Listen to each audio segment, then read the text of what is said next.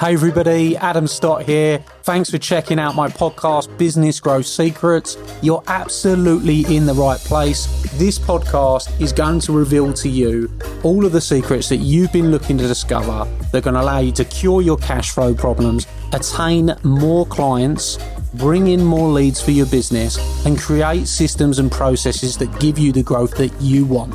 You are going to discover the business growth secrets you have been looking for that I've used to sell over 50 million pounds worth of products and services on social media and help clients everywhere to grow their businesses on demand. So let's get started on the Business Growth Secrets podcast.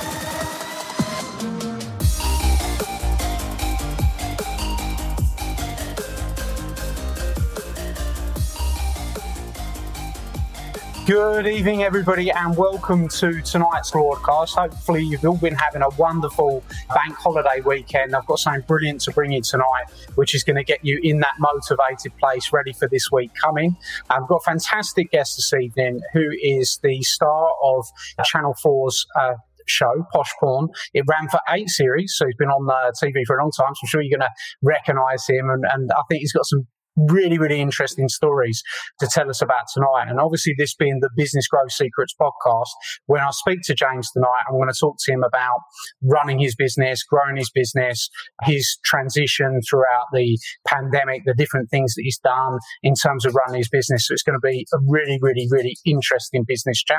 So, welcome, James. How you doing, buddy? You good? Yeah, I'm good, Adam. You okay?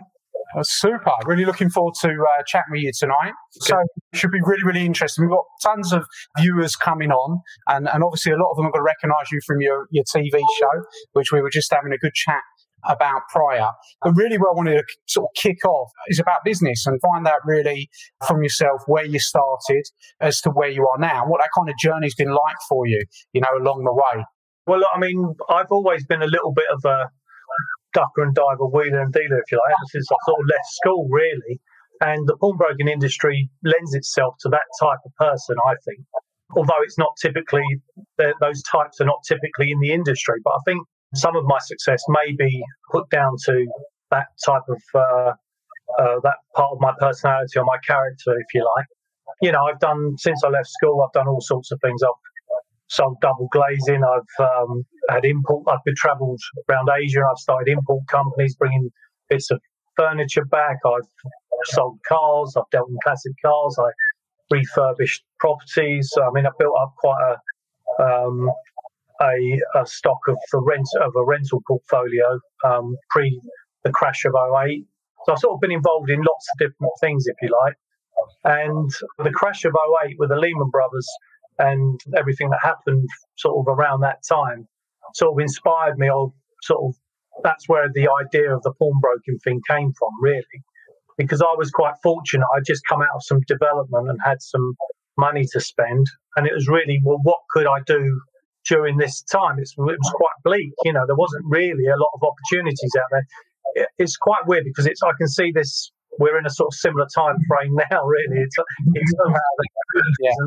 there are gonna there are gonna be some opportunities in the coming years because we are in a similar situation, and I think that there'll be a lot of people who will be able to make a lot of money during these times. And I mean, for me, in 2008, I had some cash.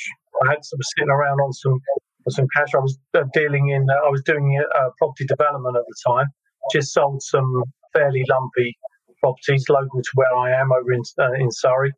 And it was really what could I do with that money? The banks, you couldn't even put it in the bank at the time because they were, you know, they were quite, it was quite worrying putting your money on deposit. So, and that's really where I started thinking about money lending and a secure way of lending money out. Really, it started off in my mind thinking about it really to friends and family or people that I knew that might need to borrow it. You know, I had people around me that the banks were sort of pulling in their loans, um, yeah.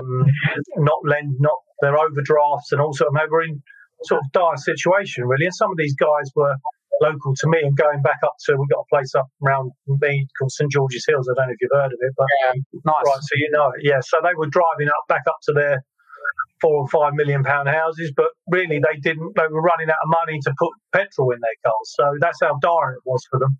And really, that's where the idea of the pawnbroking thing came from. So it was how can I lend the money the money I've got out to people securely and what skills would I have to secure my position? And then I was looking at the classic cars because that was my background. I had a friend who was an art dealer.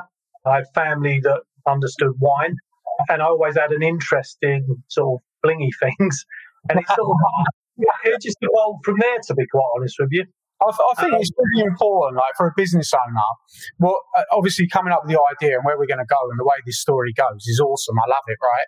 But for a business owner, that ability to be able to buy and sell really, really what you, you've called it ducking and diving almost, but that really is one of the real key abilities for a business owner to be able to spot, spot opportunities, isn't it? You know, people overlook that. They don't really see the value in that sometimes. I think it's massive, you know? I think, I think it is. I think it's not always a thing you can, there's not a course you can go on and learn some of that stuff, especially in, in the pawnbroking game, to be quite honest with you, where it's so diverse. I mean, if you want to learn about gemology or you want to understand a particular brand of watches, you can go and learn that stuff. And I take my hats off to the my hat off to the people that understand some of those assets because there is a skill in that, but that's not my skill. It's the, it's what I do for a living, but those skills are not the skills that I have. So I employ people to look out for my position in that respect, and I've got some of the best people in the country um, mm-hmm. looking at those assets to make sure that every time we facilitate a loan or we buy something of value, we buy it at the right value and also um, we understand what we're buying. When we first started, we didn't have particularly all the skills around us. We sort of winged it a little bit. You, you had some big mistakes earlier on. Well, we, did, we were quite fortunate, to be honest with you. I mean, we were probably very cautious in terms of, you know, what risks we took. And I think just having that sort of business mind helped me, if you like, to take those precautions. I wasn't, um, you know, I was quite careful in my approach, but yeah, we took some risks and we did.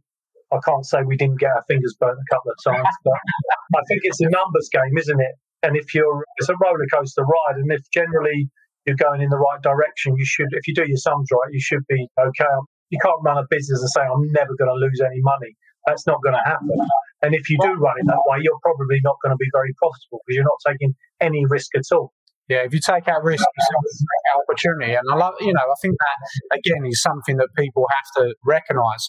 What was one of those? Have you got like an early story of back in the day when someone come in with something really strange? You was like, oh my god, like how am I going to value this or something? Well, to be honest with you, I mean, I think one one of the interesting things about the business is we did see and we still see things that we don't fully understand.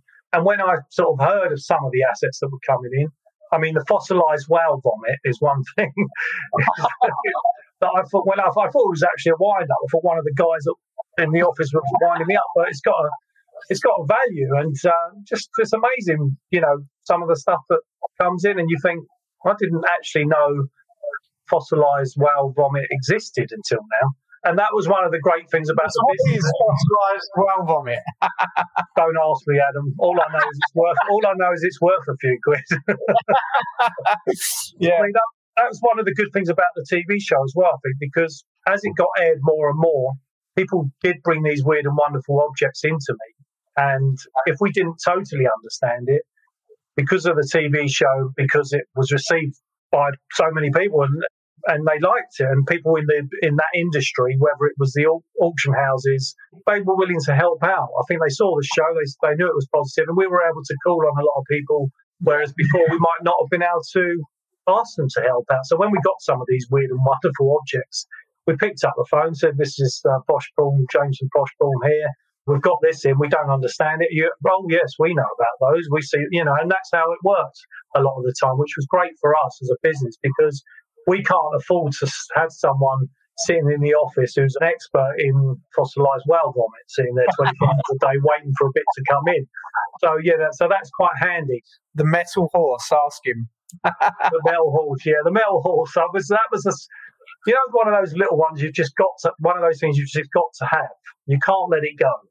I don't know what it is. I mean, a horse and armour, you don't get offered them very often. So it was a full size one as well. The yeah. guy, I remember the guy came in, he had it made, he had it actually tailored to his own body. It was quite a thing. and I was presenting it, and when I bought it and we did the deal, it was televised, so it was all on TV. when I did it, I thought, where the hell am I going to put this now? we've got it, we've got it crammed in one of the shop fronts, but it looks great. It's amazing actually, because some people, we had a couple in not long ago from Australia who watched the show, made their way to Hatton Garden, and just want they didn't really want to have their picture done with me. They wanted their picture done with the horse and armour. I was sidelined. Will end up being a good deal, that metal horse or not? I don't know if it's a good deal because I've still got it. But to be quite honest with you, it's a bit. It's like it is actually for sale on our online store, but I haven't had any takers for it. But I, you know.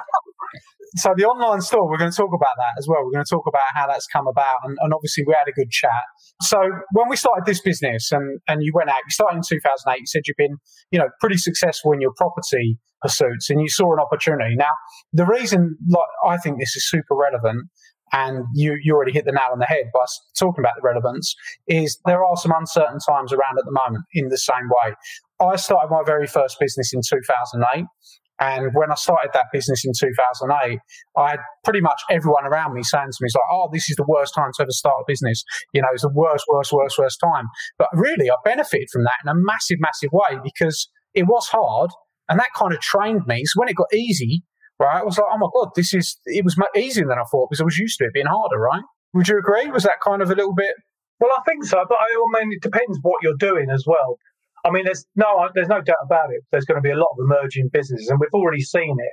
All the companies that are evolving from the pandemic and what's, you know, what's happened. There's been, there's hundreds of thousands of new businesses evolving. Sure, there's going to be hundreds and hundreds of thousands of businesses going to the wall, without a doubt.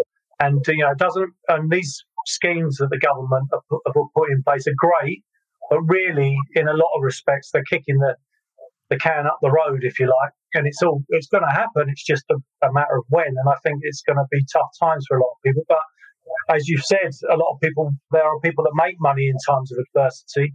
In fact, real money is not made on a level playing field. It's made in dips and upturns in the markets. The real money, you know, when you talk about real, real money, it's made in downturns or upturns in the market, very rarely it's much harder to make real money on a level playing pitch when the markets are level.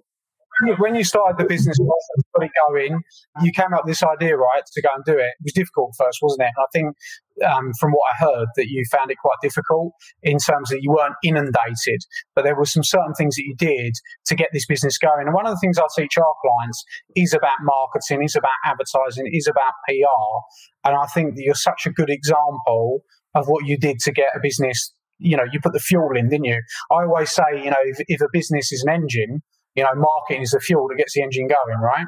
If you can't tell people that you're there and you're able and you've got those services available, then you know no, the business is not gonna. It's just gonna fail. You need to get your message out there, and that was one of the difficult things with what I was offering because it hadn't been done at that level before in the country. I mean, no one had been loaning money against Hermes or Chanel handbags. No one had been loaning money against boats or aeroplanes. No one had been loaning money in the country really in any great volume against pieces of art. So we were telling, we were trying to tell people that had money or had assets they'd built up in good times that they could come to a pawnbroker and borrow some money because they had they were sitting there in a lot of cases, as we were hearing, concerned about their situation, about their houses being repossessed, about their cars being repossessed, about their children's school fees.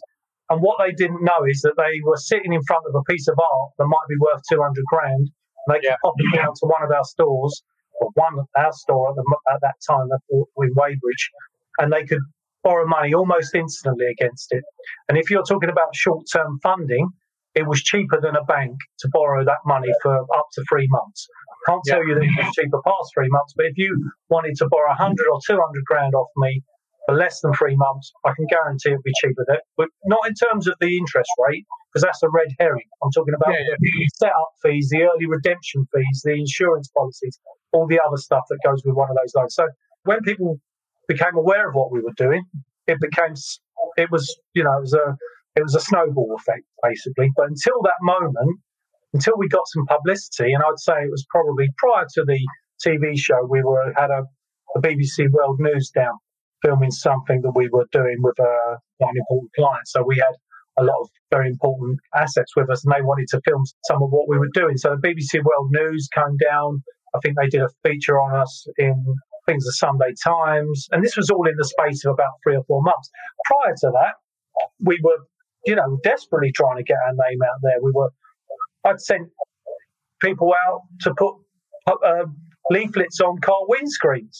Uh, yeah. They coming back telling me they've been chased out the car park by the, by the attendant. You know, I said, get yourself back out there, get back in there, go under the cover of darkness, do whatever you have to do. But I mean, um, yeah, it's very difficult to find traction in the marketplace, and the, the, the, and to, and to get and to have the exposure is very important. It's the most important thing I would say because if people don't know what you do, your phones are not going to ring. Absolutely.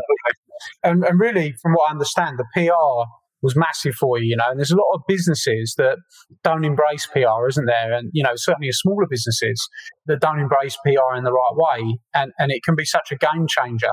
And, and like you said, especially where you've got a product that people don't understand. And the thing is, especially in an industry as well, where the industry is more of a something you don't speak about type of industry, isn't it? You know, it's not something you usually kind of talk about. Pawnbroking is not really like a big topic of something that you go out there and talk about. But you manage to take an industry and and build PR into it to get explosive growth. And I think that that was really really interesting.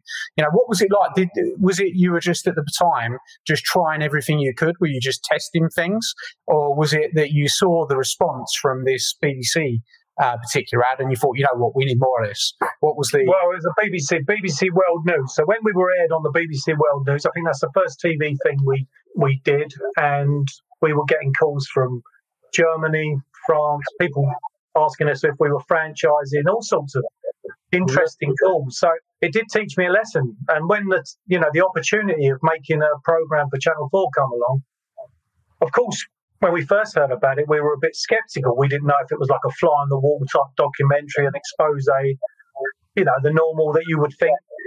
And I think the industry as a whole were quite skeptical of it. In fact, it wasn't well received when the news sort of filtered down to, you know, the other people in the industry that we were making a TV show. We were new kids on the block. Some of these pawnbrokers have been in the game for hundreds of years. They're family family run businesses. And then yeah. they had me coming along, second-hand car dealer who built some, you know, who's built some houses coming along, who knows nothing really about pawnbroking. And I'm within a few years, sort of for a couple of years, I'm starting to make TV shows about their industry. They didn't, it wasn't well received, but I think when it was aired and what it did to the industry, which has changed the public's perception about pawnbroking. I mean, really, you know, until then, it was sort of seen as a sort of Dickensian type business, a bit seedy. Um, I mean, even if you looked at some of the websites and other my competitors or the closest to us in terms of the business structure at the time, it was a bit it was a bit flat to be quite honest with you. And we yeah. what we did is we sort of made it a little bit sexy, I think, and uh, we put it on TV. We showed it as it was. There's you know you come in, you borrow some money, you leave. It's there's nothing. There's a bank basically uh, without all the rigmarole or tying you up in knots or having you, you know, sitting on tender hooks for two months waiting for a reply. We can do it within 24 hours, if not the same same day in some cases. And I think the industry, when it got aired, you know, when we went to the next annual meeting, we were getting, you know, we were it was well received. People were said their phones had started ringing. So not only had my phone yeah. My phones were ringing off the walls. Their phones were ringing as well. They were saying, well, we've never had so many calls you know, they've seen the show. Oh, did you see the pawnbroking show? I've come in, I've seen what you guys do. And it was, and I heard it from a lot of people. They actually did some good for the industry. You know, I can actually imagine that yeah. without doubt. So that's good, really. You know, and, and it is interesting that you you're saying that you were new and you went in and you disrupted. You know, and I think that that's a, a really, really good thing. I think that my background is in originally in the car industry. How much do you think that that trained you, James? What do you owe to the car industry? Would you say?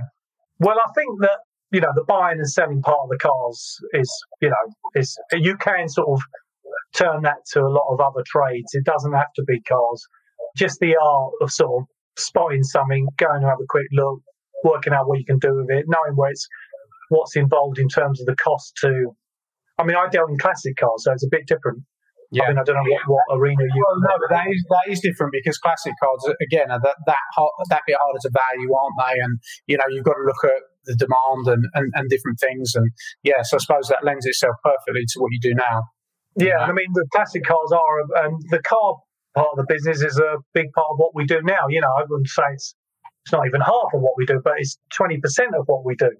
So there are some things that I've brought from my previous experience experiences. I mean, I used to import furniture from Bombay years ago, so just the buying and selling aspect of it, the cars, just general knowledge really I've picked up over the years in business has helped me immensely. And I think one of the things that I've learned, I mean, I've, I had an inkling about it, but definitely I, I think that, I mean, I really love the industry as well and really enjoy what I do. And I can't say that any two days are the same. And they're not. And I can't say that every day that I wake up, there's an amazing asset uh, in my inbox because that's that would be a fabrication. But every week there's something pretty special coming in, you know, or has arrived or something I've never experienced before, and it's quite a challenge at times to value it. And I think that's all part of what we do. And if we didn't do it, then we'd be like the other people in the game. That and that isn't really you know, that's not what I want. How much of your success would you put down to embracing those opportunities then? Which has been a massive thing. Hundred percent is uh, is about that because if we'd have sat there, I could have opened a pawnbroker's, dealt in bits of gold and some fob watches. It wouldn't have really been very inspiring to me. I probably wouldn't have had my heart and soul in it. I mean, it's really down to the fact that we're dealing in some sexy stuff, and I'm enjoying it. To be quite honest with you, but that's the sort of guy I am. You know, if I'm not enjoying it, then you know, I'll go and do something else. And, you know, I'm not worried about doing other things. I mean, I've still got a development company. We still, we build houses around NHBC registered. So I'm not tied to this business. I do it because I really enjoy it. And we're expanding now. We can see the opportunities that are coming in the, uh, you know, uh, coming in the, in the next few years uh, with the economic climate being the way it is. From your perspective, are the opportunities for entrepreneurs at the minute in terms of the economic perspective? I understand in your industry there, there, there is probably a massive opportunity, you know, without a doubt. But for general entrepreneurs, what would you say you you would think is the opportunities that are available right now? Well, I mean, I just think there's a lot of things coming out now. You know, things have, have evolved around the pandemic. Uh, I mean, I get in things come through me inbox every day that are pandemic related, whether it's COVID spray, all sorts of, you know, all sorts of stuff going on at the moment. There's firms, you know, there's solicitors firms that have evolved that are dealing with claims against, you know, wrongful dismissal of, you know, around the pan. There's lots of things coming. There's lots of things happening. There's thousands of businesses opened up and have evolved through this uh, situation.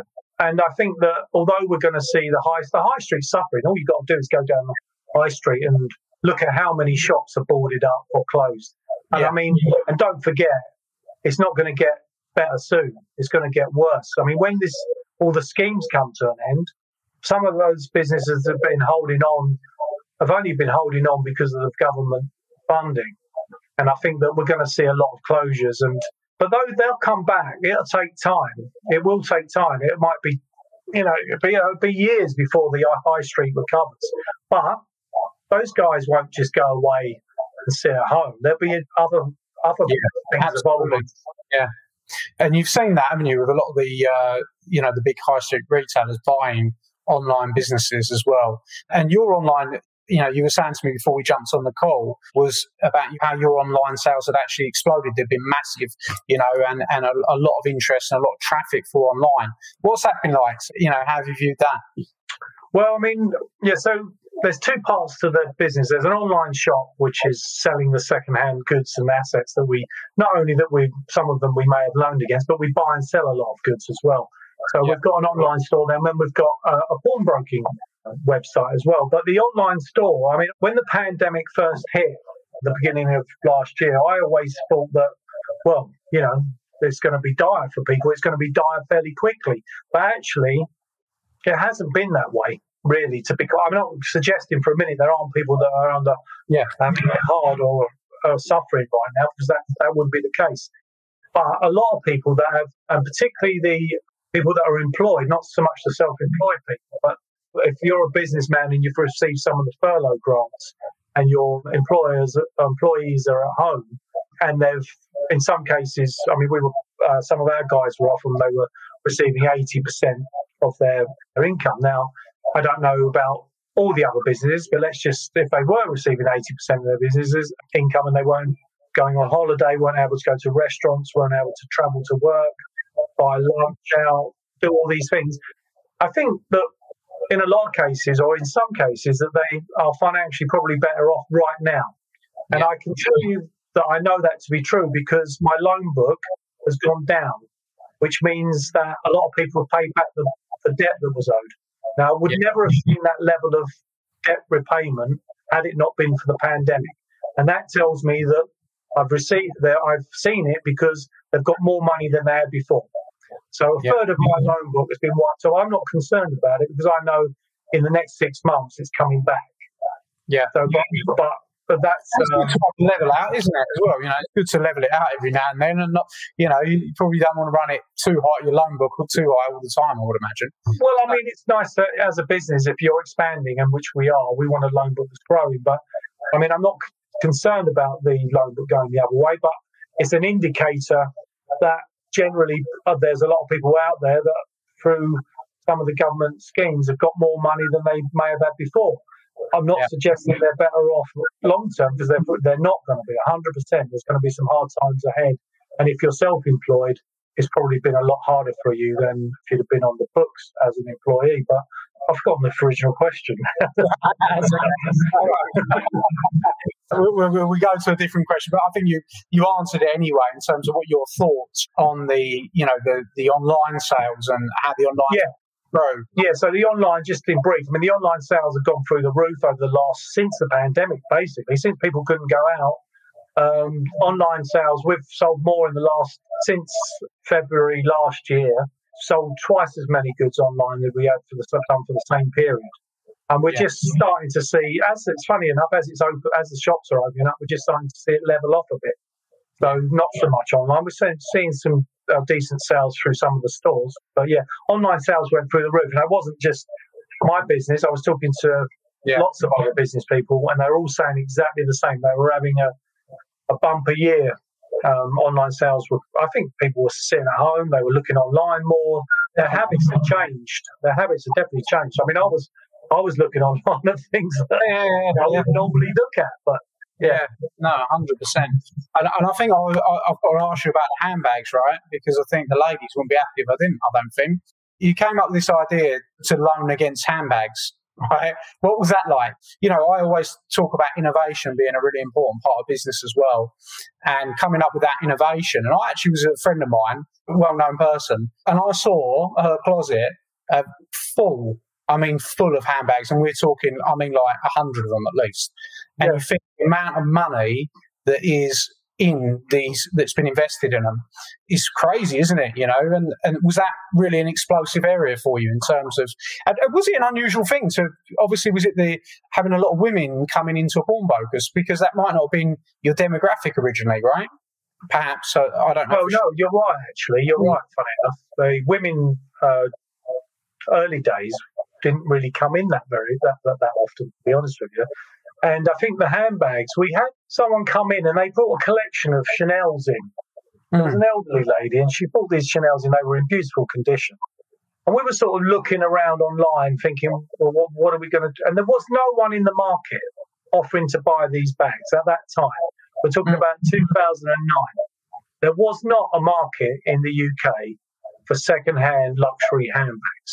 So yeah. I was thinking, well, these bags are beautiful. Some of them are classics. You know, I didn't even at that point.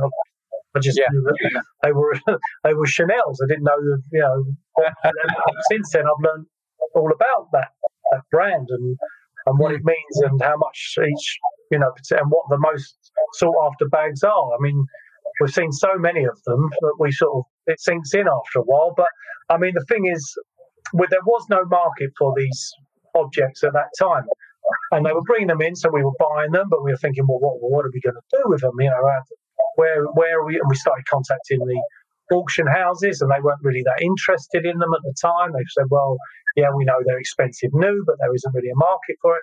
So we started to. The press came down and we did an article. We said, "Well, they put a question to me. They said, "What do you do that's specifically aimed at women?" And I thought, well, I'm going to talk about the bags. I said, well, we deal in we deal in bags, and I said, well, we don't really deal in bags. We've got some bags here that we don't know what to do with, but we don't really deal in bags. Anyway, that article got put. I won't mention the publication, but it's a very well known Sunday paper, and they came down. They took some images of me at my desk. I piled up some handbags, and we we told them about the people that had been coming in with these bags, and anyway, that was it to be quite honest with you. We had so we had people phoning me up asking me if I had any for sale. We had people with collections wanting. To, women had some of these bags in their closets. They'd been sitting there for 10, 15, 20 years, didn't know what to do with them. So we were yeah. buying them and was instantly overnight we had a market for them. So it was great. And I mean that really did fuel in this country that market, to be honest with you, because it didn't really exist. And when that got aired, and when they started to promote that, I mean, it, we did a few articles since then um, from that original press article. There was about two or three other articles that we did. We did one in You magazine, and that was quite big for us, and it featured the bags. But when they started to televise it a few years later, that's when it really went crazy. And then you saw a lot of these other companies sort of spring up overnight, really, and they became our competitors.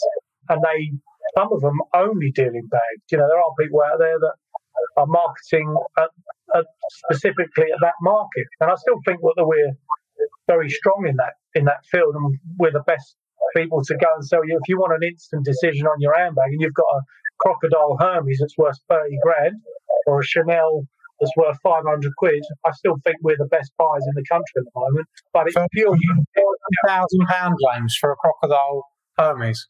Well, we bought. I mean, we bought. Um, wow. Yeah, we've got. Uh, well, the what's the? Uh, we had a Hermes bag in not so long ago. It's, it's, actually owned by a very famous person right now, so I can't say too much. But there's one of only ten. It's solid silver. It's a little Hermes Kelly bag.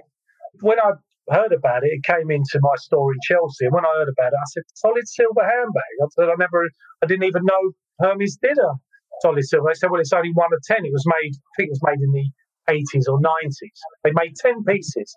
And I think we sold it for about 60 grand. Wow. Unbelievable. Unbelievable. Yeah, one of 10. But we do see some re- really unusual and weird and exotic items. And that's because I think it's the, our ability to value them and to put our sort of our asses on the line in respect of uh, actually laying out some money for these things. Because that bag, for example, we couldn't really, because there was only 10 ever made, and only one had ever come up for sale. I think it was about 10 years ago in Hong Kong. It was very difficult for us to value that, and we had to take a bit of a punt. I mean, we did very well out of it, but it's a sort of perfect example. And the rarer the item, the more difficult it is. If you've got a, a row of 1985, 2005 BMW Z3s, and they've all done roughly the same sort of mileage, you can sort of roughly know how much that car's worth.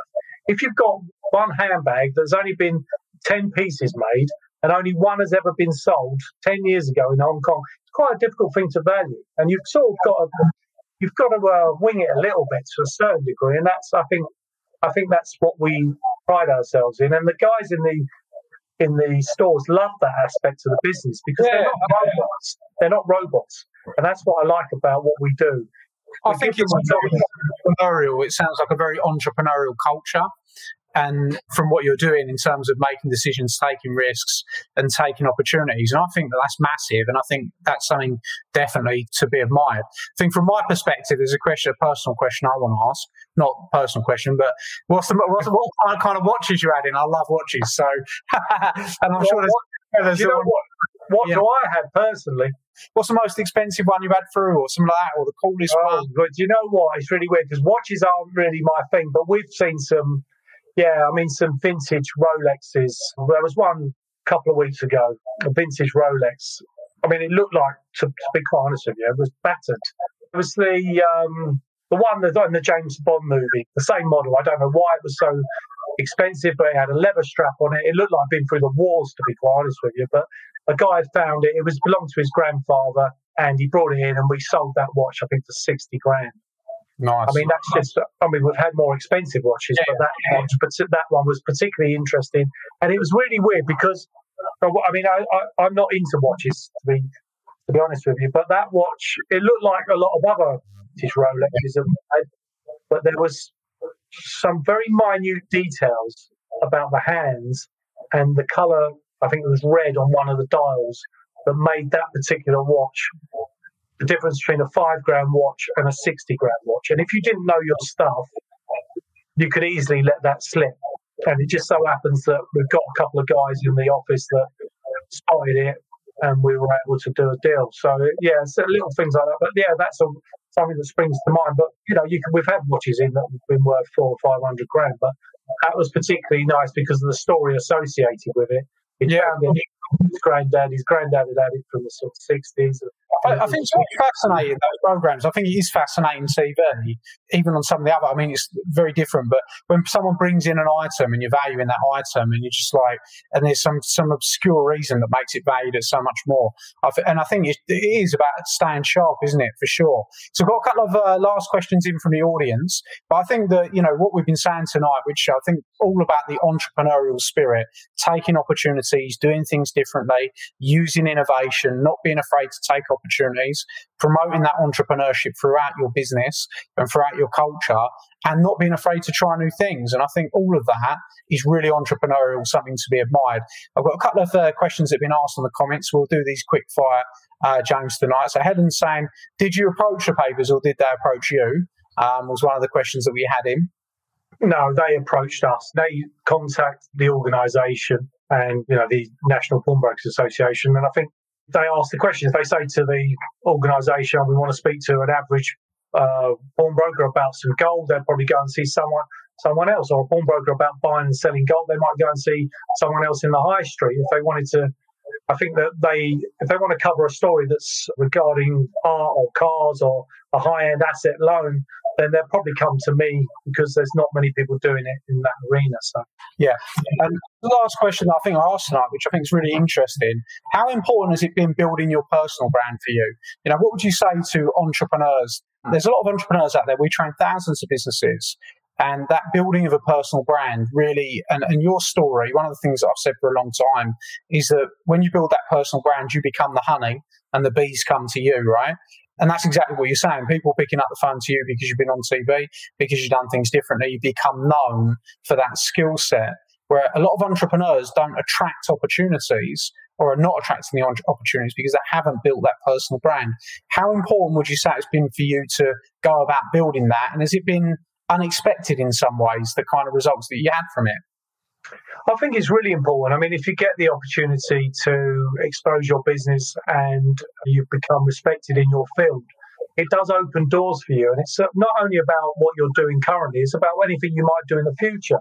You know, I don't particularly go around saying, oh, I'm James from Paul, because that's not, not in my makeup. But if someone realizes it or says, oh, I recognize you from it does 100% open doors for you and people trust you and what you do. If you if you have run a reputable business and you've um, conducted your business honourably, then 100% your opportunities will be far greater with that sort of exposure than if you didn't.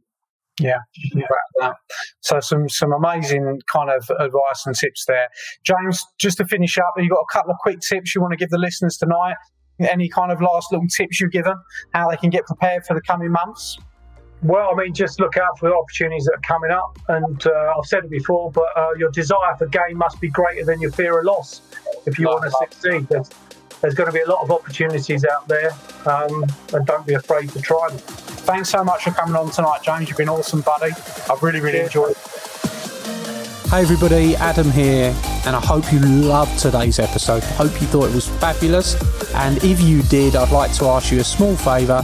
Could you jump over and go and give the podcast a review? Of course, I'll be super grateful if that is a five star review. We're putting our all into this podcast for you, delivering you the content, giving you the secrets, and if you've enjoyed it, please go and give us a review and talk about what your favourite episode is, perhaps.